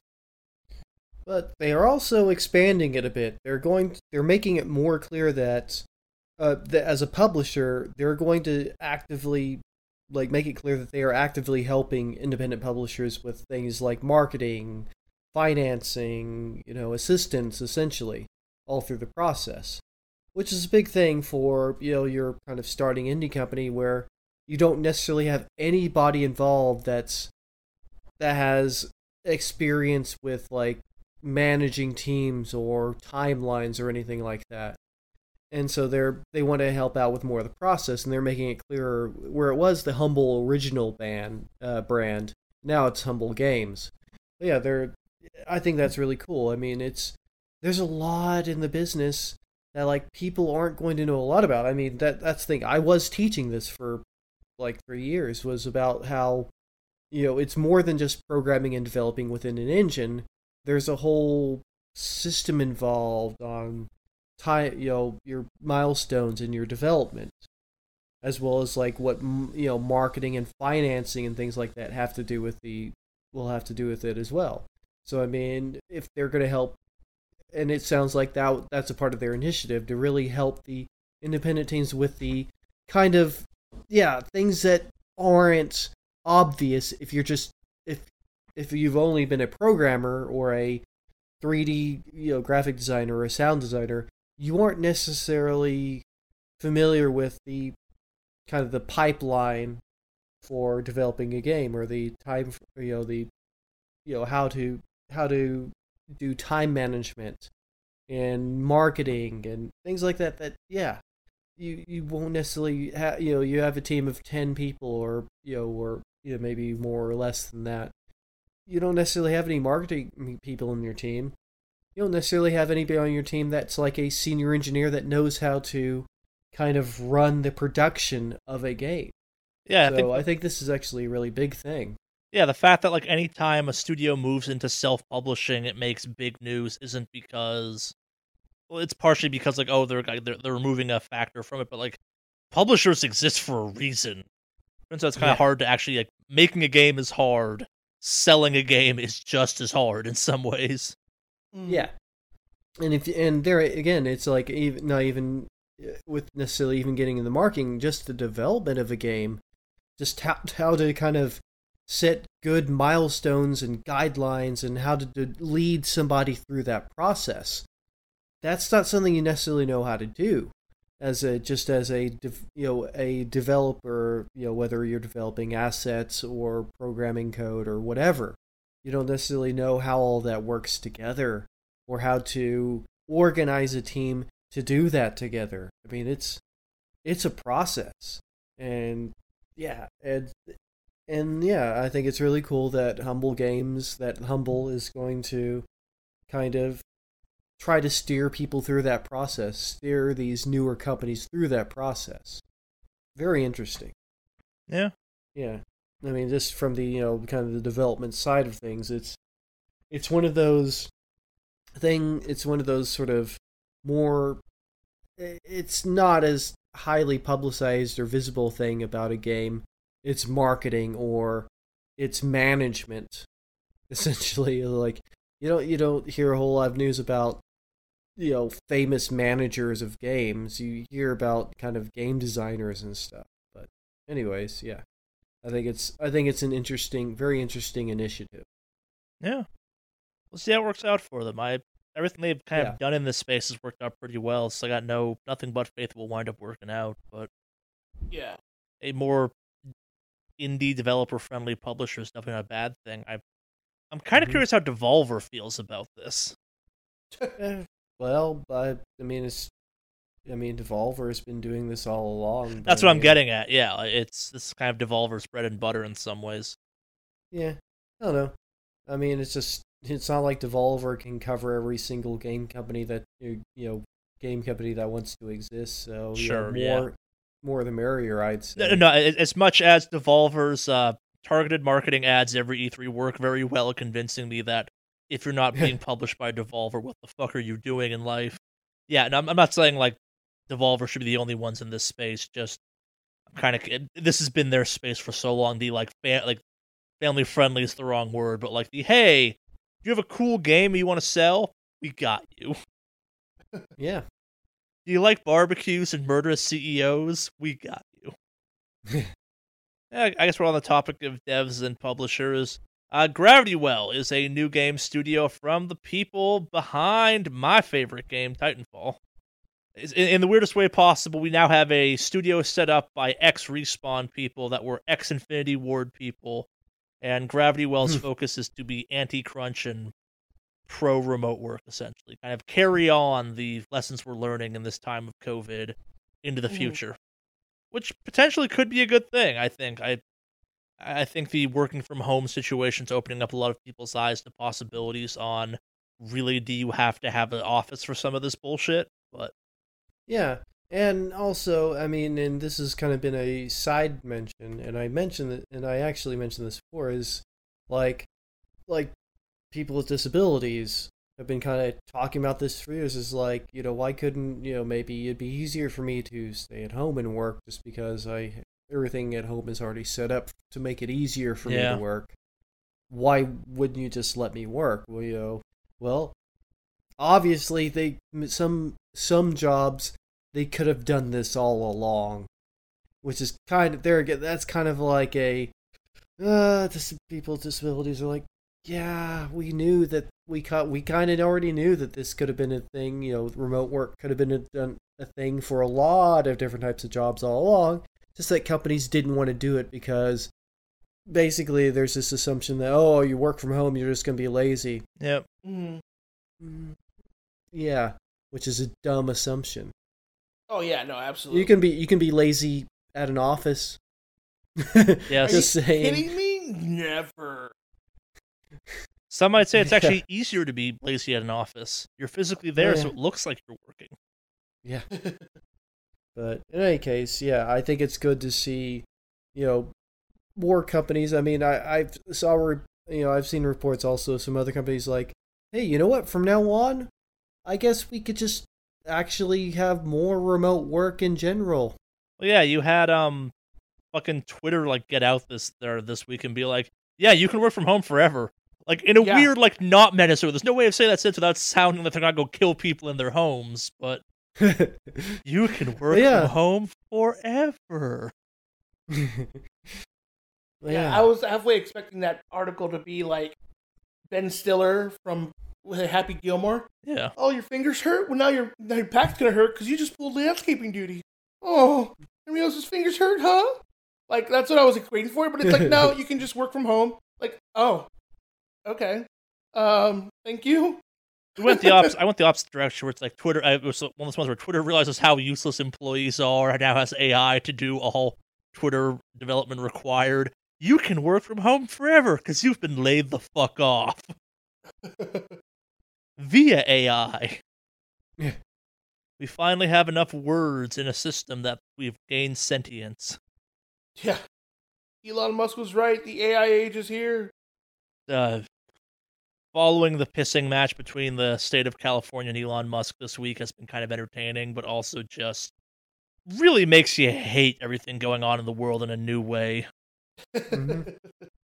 Uh, because it's been so popular, we got some Assassin's Creed news for you this week. Uh, apparently, aside for looking silly as hell, the uh, new uh, Assassin's Creed Valhalla's Hidden Blade will be deadly in the way it used to be in the older games. It sounds like Valhalla may play a little bit more like the uh, older Assassin's Creed games and less kind of loot driven. I, as part of my research for this, I dove down a bizarre rabbit hole of people like who are still definitely fans of what Assassin's Creed are, kind of like breaking down the different types of Assassin's Creed games that exist and like really narrowing in on which of those are their favorite based on a considerable amount of kind of quantitative effort on their part. It's completely time wasted, I hate to say, but at the same time, I, I- now understand that kind of there are four Assassin Creed games, I guess, that kind of revolve around the central idea of is it an RPG or is it an action game? And then the subdivision of both of those are how much of a big deal is the boat? Yeah, uh, it's it's still not a hidden blade. I mean, it's it's not a hidden blade. I saw a picture of it maybe having a retractor device on it, but it does not help that every image I've seen of it's just like out there. Yeah, it's and also on top of the wrist. Yeah, but I mean, I guess you know they're they're bringing back the insta kills with it, which they haven't had in in a few games now. This How are there no insta kills with a knife that goes like through your neck? Like it's, Well, it's just because the last two games have been pretty aggressive, like gear levels and stuff. Oh, that's Yeah. so fucking stupid. I They pretty much took the assassin out of Assassin's Creed, but also like couple of put it more back in by like giving you bows and an emphasis on stealth via range. I, I I am not defending the last two Assassin's Creed games. They were not for me. They were way too fucking long and kind of in, in my mind the epitome of the shit that Ubisoft has turned open world games into a little bit, but I, they are for a group of people that really seem to like that RPGification of that franchise, but also people like me that want like Assassin's Creed games to be a tight 20 and not a luxurious 100. A bit alienating. Hmm. this just sounds so stupid. Uh, like, It's it's an interesting fandom. I it doesn't not make sense now that I've spent more time looking into it. Like I I, I will not claim to be an a expert on the uh, the Assassin's Creed fan base, but there is more there than I think I thought originally when I started kind of going down the this can't be a real thing. Oh, this is a very real thing path. But last but not least, we have our not E E3 E3 press conference uh, schedule. It's elongated. So uh May 12th we'll get uh Summer Games Fest. That means it already Which- happened, didn't it? That already happened. Did I just fucking miss this altogether somehow? I thought, uh, yeah, I mean, I missed it too. It's like I, but it's a months long digital Yeah. event. So I mean, it started already, but I don't think anything major has been really done for it so far. Nothing that I can remember. No, so if you go to the uh Summer Game Fest website, June 9th is the the Stream Game Festival. Sorry, the Steam, Game Steam. Festival. Wow. Uh, June 11th is Cyberpunk 2077, and June 11th is EA Play. Things we're all a little bit useful used to at this point. Uh, something called the Guerrilla Collective is getting a multi-day showcase, um, from June 6th to what's the date? June 8th. Uh, sorry. Um, This includes stuff from the guys behind Frostpunk, Baldur's Gate, uh, Eternity 2, Disco Elysium. It could be cool. yeah, Why is it called the Guerrilla Collective? really because it's a lot of indie games. Makes sense. The PC gaming show will happen June 6th. Yeah. I'm assuming that's just like the thing they've done every year for E3, right? The just weird, like, Yeah. hey, we're at E3 but not E E3. Yeah, they're Mm-hmm. because they've had the PC schedule as part of their E3 Yeah. and all that. So Yeah, so we just kind of talked about these as part of the Game Fest. You've got the Steam Game Festival June 9th, CD Projekt Red Night City Wire, which I guess will be the we're going to give you a bunch of information about that uh real small game known as Cyberpunk 2077. That'll be June 11th and EA plays uh June 11th as well actually. Okay. That's interesting.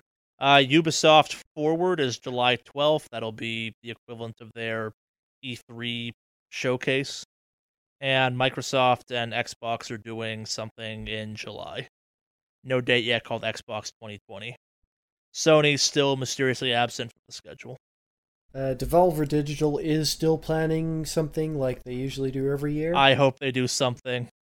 Their version of a Zoom press conference could be amazing. Yeah. But yeah, they have they haven't put a specific date on it yet. Um Square Enix basically said that they aren't they aren't doing anything like that. They're just going to do their normal kind of announce a game as they go instead of kind of trying to make one big event where they announce a bunch at the same time. And they've been on that track for a couple years now too. Like they did Yeah. that video a couple years uh, like last E3. It's like, okay, this might have been better being part of someone else's thing. But yeah, so they're not, they've already made it clear that they're not going to do a big EA style one-off announcement. They're just going to kind of do Yeah. little ones throughout the year, kind of like what most studios do anyway. So yeah, so not every studio is, or ev- you know, every major studio even is going to be doing a, you know, a big announcement, you know, kind of EA style announcement. So I think that's kind of interesting. It's not like Square Enix is a tiny studio. That's a that's a pretty big umbrella. But yeah, I mean it makes sense that sometimes it's just the logistics of well, the era era we're in right now doesn't make sense. Yeah. It does raise the makes it a little question of what the fuck is Square Enix working on at this point? I mean, they have games that are just you know in active development. Oh, no, I know. I'm, I'm just kind of curious. What like do you think we have an ill-fated Deus Ex coming out in the shadow of Cyberpunk? Doubtful, Hopefully not. Yeah. but you know, it's like they're always working on Dragon Quest stuff. I mean, the biggest thing that they they're going to continue to support is you know the Final Fantasy VII remake, which is going to be more than one. You know, it's like it's that's kind of an ongoing thing. Mm. So the diff- new chapters of that. I mean, I mean, as far as we know, like the this currently what's out doesn't even go outside of Midgar. So, yeah, there's a lot more to be done with that one. You have Trials of Mana, which only recently came out. So, yeah, I mean, it's uh, they have stuff they're working on. I don't know about what they're going to come out with that's going to be new this year, Yeah. but we'll see. There's a new console coming, allegedly. Um, I mean, NieR Replicant is something that's coming out sometime soon. They've talked about the hell. Like we know what that is, but not, I guess, what that is. What that is. Yeah, we don't really have much uh, much information on that at all. We have like some screenshots and a press release, and that's pretty much it. And that doesn't really tell us anything about the Yeah. game. It exists. Cool. Cool. Tell me more about it existing. So yeah, I mean, they obviously have stuff in the works, but they're not going to announce it all at the same time. Yeah. And in any case, I mean, we've you know we've mentioned this before when we've talked about E3 is the whole rush to announce everything at E3 is not necessarily great for the developer. You know, for the for your developers on the ground, where you know it's like you're putting this artificial sort of announcement cap for you know whatever games you happen to be working on, and you know a pressure to put out some sort of material or you know something that's that people can see you know whether it's a trailer or it's you know minimally concept art or something like that. That's you know that's i don't know. I don't like the idea of artificially created you know artificially created deadlines for things. I just don't think that eh, that's not realistic. I think it's and that's why another many one of many reasons why I wouldn't be sad to see EA just completely kind of float away because, yeah, I don't like the fact that, yeah, as a studio, it's like you're people are working hard, and this extra kind of pressure to we need something by E3 and we need it tomorrow. You know, so yeah, that's that's kind of silly. Yeah, I- that's silly. I'm a big I'm a big pusher of the idea of don't announce games until you're sure you can meet your deadline without killing people by accident. Yeah. But yeah, I mean, this is it, it's it is interesting to see that you know uh, companies already demonstrating that hey, we maybe we didn't need EA and or E3 in the first place. I mean, we don't. Apparently, I guess not. Since companies are doing basically their own thing around the same timeline, and then other companies are like, you know what, we're not even going to do that. and we're already and you know it's something we've worried about before is like the indie games sort of getting forgotten you know possibly if with no e3 Yeah. well we're already seeing multiple showcases that are going to be displaying indie games so i mean that's that's being covered so yeah Yeah. it's definitely not going to be a normal E3, but as long as Devolver still murders someone during their press conference, Yeah. yeah I'll be okay. Oh devolver I'm really looking forward to Devolver's C3 thing this year. It could be absolutely bizarre. Do you oh think? yeah Do you think they'll do something on the nose and relate the pandemic to something they did or something? You think they would do something that No, they're smart enough not to do that. Like that's they murdered someone on stage in a hypothetical press conference? Yeah. this would be above them. See I, I imagine that COVID will be played, but not in a sort of gross way. Yeah, I it'll definitely make it make it make an appearance in there, but not in a sort of a. ugh, They're you know, very smart about where their line is. Yeah, like it's Mm. yeah. It'll it'll it'll be a playful jab at it in some way, but not in any sort of ugh, disgusting way. Gotcha. It'll be something like ever since we made strip clubs essential or something like that. I Yeah. It'll be it'll be something yeah. It'll it'll be something fun instead of something like, uh, you shouldn't have said that. That's really not cool. yeah, I- in, in the same way that the Devolver coin, which was just a chunk of plastic they were randomly assigning a number to, like that was a cutting commentary on cryptocurrencies at the time, but Yeah. also like it was the correct take on it. I like yeah, they Yeah. murder several people per E3 press conference. It's just the, it's the Devolver way, but it's very much in service of them making fun of other E3 press conferences and Yeah. just kind of the way that whole thing is treated, where just it's so stuffy and well, let's be honest, the entire fucking EA press conference kind of feels like it's run by James Bond villains. Yeah. yeah, just a little bit self-important. Yeah, like, every year I watch the E3 press conference or the EA one, I like I'm just sitting there being like, man, which one of them's gonna say no, Mister Bond? I expect you to die first. and then like say something cringy from a meme from 10 years Yep. ago. Ugh, Which one of you's gonna dab on James Bond? yeah. Whereas Devolver Digital is like they're they are a meme. I mean, that's they just they they come out with something that's just actually fun and creative and and satirical. Yeah. I don't know. They'll, they'll still have a kid flossing on stage. They'll just shoot that kid in the head. Yeah. Yeah. I don't know. I am excited for our weird digital future of E3 this year. I, as someone who on this podcast, and just kind of my personal life, has spent a lot of time wondering exactly, really, what the fuck is the point of E3 in some ways, especially given all the weird stuff that seems to be happening around the edges of it. yeah. I am enjoying is the wrong phrase, but the fact that a bunch of people are being like, okay, cool, E3's canceled. Now it's our time to try something a little different because we're not like, going up against uh, social inertia at that point.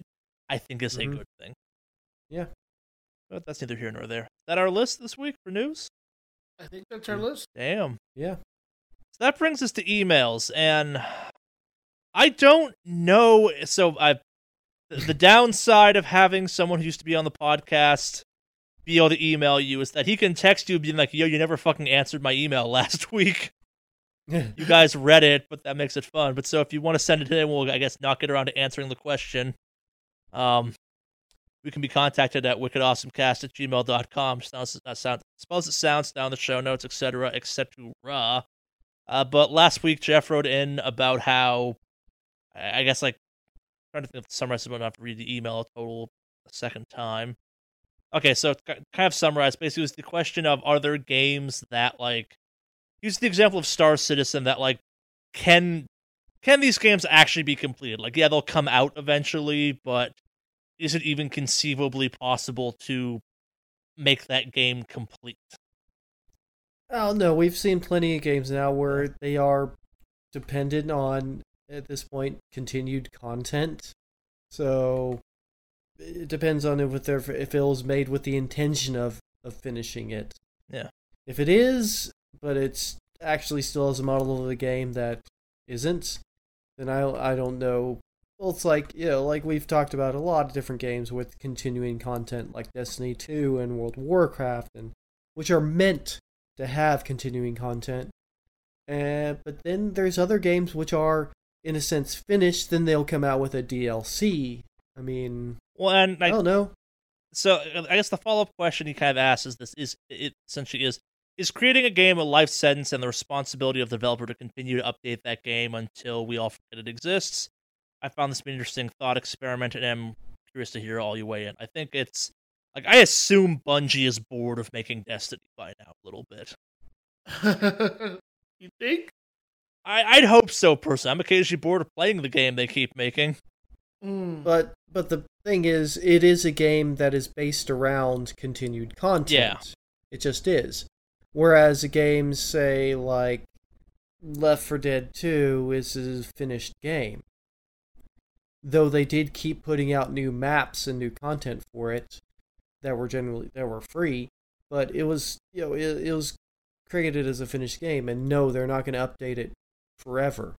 And I don't think you can expect people to support a game forever. It just you have to devote you, you can't have your resources all uh, that if you did that you would you you would have to keep growing the company exponentially.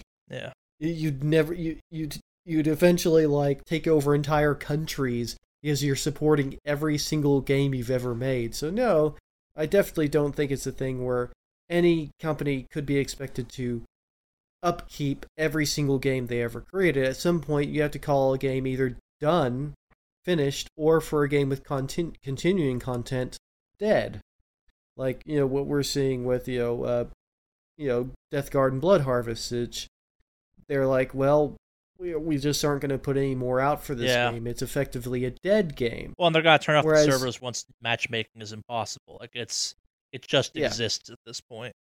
Whereas with uh, because it didn't take servers, with Awesomenauts, Awesome Knots doesn't have central servers. Is that player to player? yes, Ah, that explains it some. one player is the host Hmm. essentially. And it has some kind of smart thing to move around the host when Well- when necessary. And I think maybe that's actually the secret answer. Like if you built a um player to player game, and I think that's what Blood Garden's at at this point. I'm not totally sure. That game can in theory run forever based on that logic. Like it really Yeah, yeah, as long as people can get copies of that game and the matchmaking, like whatever basic infrastructure is required to make that work, as long as there's like a active community, that game will live. It's when you're trying to justify the cost of that server still running, that's where the Mhm. problem is. Yeah, absolutely. So, like for Awesome yeah, which is a peer to peer game, one player serves as the server. That's why it's still an active community. That's why I could still right now go on and, and play in a match, and it'll, all the positions will be filled. There's you know no AI play. Yeah, It's it's only three on three, so it's a bit easier. But Yeah, still. Needs. but it is a finished game, but not necessarily a dead game, because yeah, it can continue on. But yeah, eh, but they're but they're not going to put out any more fixes, bug fixes or anything like that, or new any new content. They're not going to continue supporting the game. It's done. It's a finished game. No, I guess that's my ongoing for this pinball game I'm playing. Like if if you were to rip 30 tables out of a game I was making, I'd probably just mothball that game and be like, okay, cool, we're done. And that seems to be kind of one of the complaints about the game at this point. But hmm yeah, Yeah, and so no, it's like it's just like you know a, any product you buy, they can't, you know, if unless you're paying a subscription for it. yeah, I wouldn't expect them to keep supporting it. Like you know, it's like it'd be like if Nintendo was still supporting my NES console here. That would be silly. like I'm not gonna expect them to keep supporting that or you know do whatever or you know even yeah. So I mean, it's the same thing applies to software. If it's not something that's a continuous thing that's expected, then yeah, don't. Eh, there shouldn't be an expectation to keep supporting it if it's finished. I mean, at a certain point, you have to call it finished. yeah. Now that is a point for debate on when can you call a game finished. You know, at what point. point, and you start to get to a point where it's like you've ironed out most of the bugs, the vast majority of them, to the point where it's like bugs are so infrequent or so small or so just very very weird specific circumstances. We're not going to keep bug fixing on this game because bug fixing, let me tell you, is takes time. Because that's two departments, minimally two departments having to do a lot of extra work. Yeah, apparently that was like a, your that was a big problem with getting Halo 2 to run on the PC version, I guess. Or like for things had a bunch of just fixing issues for it. Yeah. And so you have to have your programming team on it. Uh, you're probably going to still have to have your some of your designers on it because they may have to redo some of the 3D work, like the skeletal work for the 3D models. such as uh, the way they move or the way they attach to things. That may ha- have to be redone as well. And then it's your QA testers that are making sure a finding out where the bug is and being able to replicate it, and b having to test it once you put a bug fix out there for them to test. So you're you're to keep bug fixing on a game, you're tying up the company uh, in a big way, tying up the company's people in a big way. So yeah, you, you can't expect bug fixes forever. At certain point, it has to wind down. No, but I think also kind of let's take a step back to our conversation we're having. I think there's a point you can choose to, like the ongoing development of Star Citizen, of not Star Citizen, of um, No Man's Sky. That will eventually end because continuing to develop for that game will just become problematic. use kind of a weird example of that, I guess, like a bunch of the unemployment systems in the U.S. are written on COBOL or something, and there's now a sudden spike in the need for COBOL programmers. A oh yeah, COBOL, like a 25 year dead programming language or something, essentially. Oh yeah, and the like most of the people that know COBOL are well into retirement. Yeah, but yeah, yeah, it was a programming language that was kind of like a government developed or government funded language yeah. anyway. Yeah, it, and so they used it for most of the systems for business logic, which it does business business logic well, but uh, we need new systems. Well, and I only bring this up as an example because the idea of like trying to support a game made in Unreal uh, Unreal Three at this point Yeah. in time, it's like that's just not possible potentially. Like you're gonna Yeah, you're I- well, it over every couple years, which is like it's on paper easy, but in actual practice, almost like basically kind of almost making half a game all over again potentially. Oh yeah. Well, even bringing something from an earlier version of Unreal Engine to the current Yeah. version is just like, you know, major versions like three to four. You know, or There was some like game they did something like that too, and it changed the way gravity worked, and people were pissed, and they had to go back in and like the new version of Unreal had better gravity, it was more accurate gravity, but it was fucking with how people thought that game was supposed to feel enough. They had to like make the gravity quote bad again. But yeah, that's it's just it's an issue, and it's like, yeah, you don't, yeah, with an engine, you know, and and this in this is also with sort of engines created internally. For instance, the Assassin's Creed engine. There are multiple versions of that engine, which is an internally created engine at Ubisoft. Yeah. And hypothetically, you could start like knowing you're gonna have to keep supporting these systems. Hypothetically, put yourself in a situation where like you're building iterative tools and stuff like that. But Still, yeah, it just comes a point where no one that's worked on that game anymore is even around anymore to be like, oh, this is why we made these decisions. Yeah. Does Yeah, WoW ever it's- feel like that, Alex? 'Cause I get the impression the majority of the people still involved in WoW aren't anywhere even remotely close to the original WoW people. Um, I, from what I understand, there's a good chunk of them that still are. A That's lot of fair. the bigger names probably have not, but they also, I mean, you have multiple teams that work. Yeah, I'm not WoW. saying WoW's made by eight people in a basement. Yeah. Made by nine. Well, yeah, there are some guys who have been in it for a long time. Like, uh, I can't remember his name, but there's just one guy who like got in. He, he originally played EverQuest, got hired for WoW, and he's been working with WoW as one of the bigger head guys for a long time. Hmm. He's a big quest designer, I think. I Can't remember, but yeah, I'll have to look him up.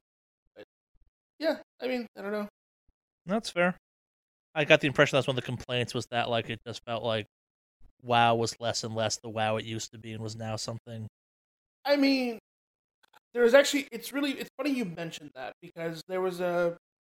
Uh, they had a discussion recently, like a online interview thing with Mike Morhaime, who was the original, one of the original founders of Blizzard, who talked about how like, WoW. There's some stuff that WoW has definitely changed, and a lot of it has to do with accessibility and ease of use have taken away from the social aspect of the Yeah. game, which I agree to a certain extent. But they also did a follow up interview with Eden Kazanakis, his name is, uh, who's the current director for WoW, who says um, the game social features have always been there. It's just now with the things like you know Discord and TeamSpeak Yeah. and all that stuff, and and and more guilds like. The, one of the things that we I, I hear a lot is server identity, and I think that's one of the things that's gone with like the fact that you can just queue up for a dungeon easily, Yeah. get in it. You don't have there's nothing you invested in like compared to older times. But this is it's, it's that's just more of a social. Yeah, it's, it's not a Uh, known entity situation anymore. Yeah, exactly. And it's all speculative because there are some people who probably never really did that. But I will tell you from my old experience raiding back in the day, is if you were if you were a ninja looter or any of the kind of that shit, Yeah, word got around. knew who you were. Yeah, and you never got into a fucking raid after that. So your mileage will vary. I know, you know, it happens sometimes now, but No. Yeah. Ninja is as ninja does, if you will. Well, ninja looting not because master looter's gone. So Yeah. Hmm. Yeah, it's to kind of rewind back to the like game is done standpoint. Like the fact that WoW Classic exists Mhm. speaks to the idea that maybe games should be done at a certain point, or like, yeah, I I don't even know if it's games should be done. I think I think people were so people have a massive hard on for nostalgia in games. Yeah. like I'm guilty of it as well. Like uh, there are some are. games I have a massive hard on for that, and yeah. like I think with WoW, you had a very passionate community of classic Yeah. WoW and people who talk about the good old days of it. But to be honest with you, classic WoW was kind of shit. it, Like, Oh yeah. it- it's a very it's an MMO very much of the time span it came out in. Yeah, Yeah, like it's nowhere near as complex. Like anybody who thinks rating in WoW, the hardest part about rating in WoW in Classic was organizing forty fucking bodies to show up, yeah, not actually doing the fights because the fights were fucking easy. Like you only had to worry about spamming fucking Shadow Bolt or keeping curses up, like shit like that. Like the hardest part was organizing forty people to show up to one thing. So and that's much easier courtesy of Discord and stuff like that. Yeah, it's it's it's one of those conversations that exists out there of yeah because you have streamers playing this like the fundamental like backbone of this thing has already changed. Yeah. So and also like there's something about like a world first kill of something. It's Yep. like okay, I mean you, the strats have been out for eight fucking Yeah, years, ten Classic fucking WoW raids have been perfected. Yeah, like not, there's a reason that one guy like was able to loot like level up to one to sixty in absurdly s- Yeah, quick amount of time, and it wasn't even like a professional streamer dude. yeah, It was some troll who figured out the best routes for leveling. yeah. and basically beat the world first leveling thing for classic, which I thought I still think back on how fucking hilarious that was. That you had like Method and all these pro raiders like we're gonna do world first level sixty, and some fucking stroll like online troll streamer dude does it first. Hmm. That's how it always works. It was so perfect too. Like, granted, the guy who did it was an asshole because you found out some stuff he did later on was kind of shifty as far as like his attitude. Not necessarily what he did to get to sixty, but like it was so perfect because Method was streaming uh, the Race to World sixty, and then this dude gets it first, shows up to their chat, and subscribes to their YouTube channel or subscribes to their Twitch channel after he hit it sixty. Like, hey, good effort, guys! And like it was just. It was the icing on the cake for that shit because they had a whole studio thing prepped and they lost. Yeah, And then having the guy show up and be like, here's a sub. See you guys. uh, Yeah. But yeah, nostalgia is a big thing. I think that's part of the reason why WoW is, does so fucking well is people love that nostalgia. And some people genuinely like way difficult grinds and MMO stuff. Like, I, I get it. yeah. Two of us play Destiny on this podcast. Yeah. Yeah. That does it for emails this week. We don't have any more. Just wanted to revisit that one because I don't normally get contact with a follow up of like, "Hey, you guys didn't fucking answer my question." I guess there's an aspect of it like any games come to mind. I think WoW's the perfect example. Yeah, like I I think stopping making WoW is very hard for Blizzard to even think about because I- I'm sure it's not the biggest property they have, but goddamn, that thing has to make up a line item in their budget every year. Oh yeah. Oh, yeah. I mean, it fairly often makes the list of like top 10 money making games. Like, Well, it has it has a monthly subscription. Yeah, Exactly. It's one of the few MMOs out there with an active subscription plan that still is successful. yeah. So. And I'm not sure I would even say it's even the best MMO out there at this point. Yeah, I know Oh, you're no, right. Like no, it's not. It's just it's it's got a model that works for it. Like Final Fantasy 14, I would say, as far as like some of the design and gameplay and aesthetics, everything, gorgeous fucking MMO. Like they, they, you can really tell they really love working on that game, and they also have a subscription model that works for them. But then you have other games like fucking The Old Republic, which tried it and then didn't do so well, and then they have this bastardized version of a free to play version, Yeah. which basically means you have to sub in order to really play the full one, which kind of just drives people away in the first place. So, yeah, not a lot of uh, MMOs were MMOs were weird. Like, there's a period of time where just everybody was making a fucking MMO, kind of like everybody made a battle royale. Fuck, Henry Oh, worked yeah. on one of those MMOs. Yeah, Which one did you work on, Henry? Rift. Rift. Rift. Oh, that's right. Yeah. So, yeah. I re- hell, there was a fucking like destruction derby MMO for a while. Like Yep. a car one. Everyone was yeah. making a fucking MMO.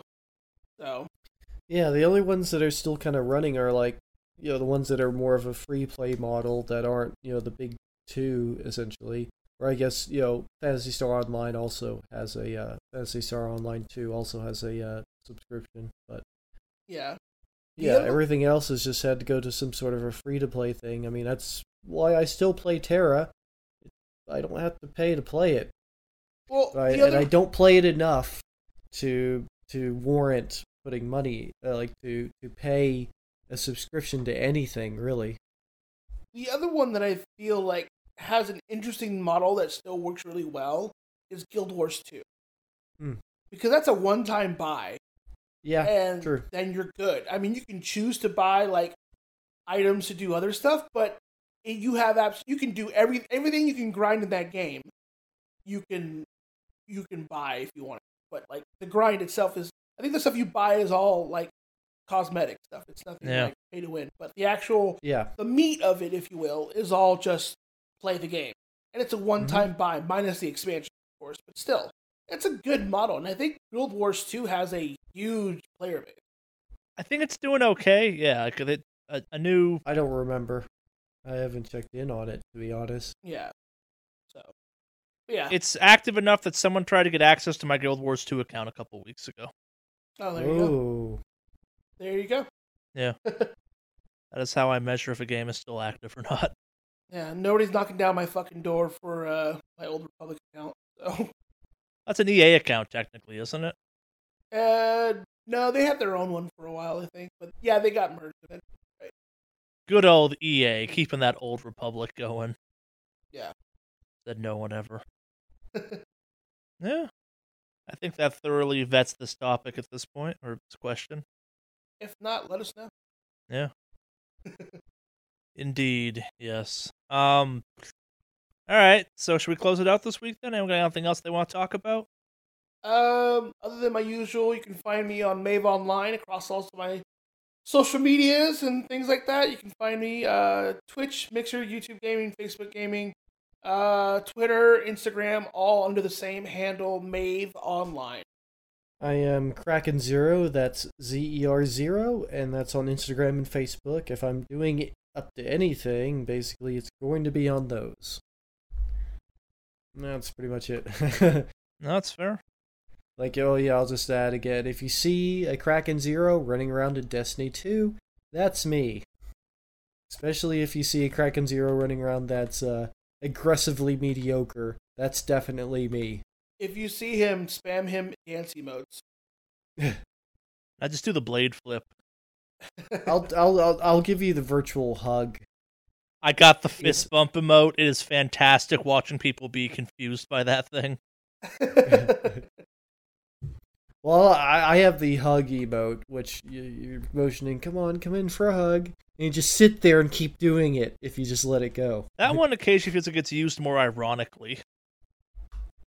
I did keep one emote. I have been using one emote from the uh, Guardian games. I have the uh, high score one that I still use, Mm. which is fun. But, yep. Yeah. I think that does it for this week. Who wants to close it out? I'm sure Jeff's emailed something at the end of it, but we didn't cover it last week. We're not covering it this week, apparently. Cue the metal.